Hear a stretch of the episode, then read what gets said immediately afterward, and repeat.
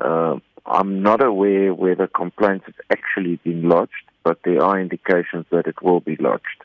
Okay. And then it will be dealt with by the Judicial Conduct Committee in terms of the Judicial Service Commission Act. Uh, and the Judicial Conduct Committee consists of judges.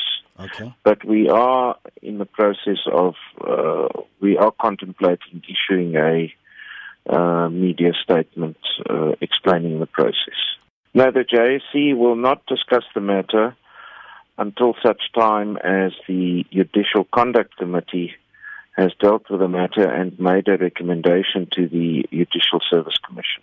And the matter must follow uh, due process, and Oh. the matter must be allowed to run its course. Uh, and uh, the Judicial Conduct Committee, no doubt, shall deal with the matter in a just and proper manner.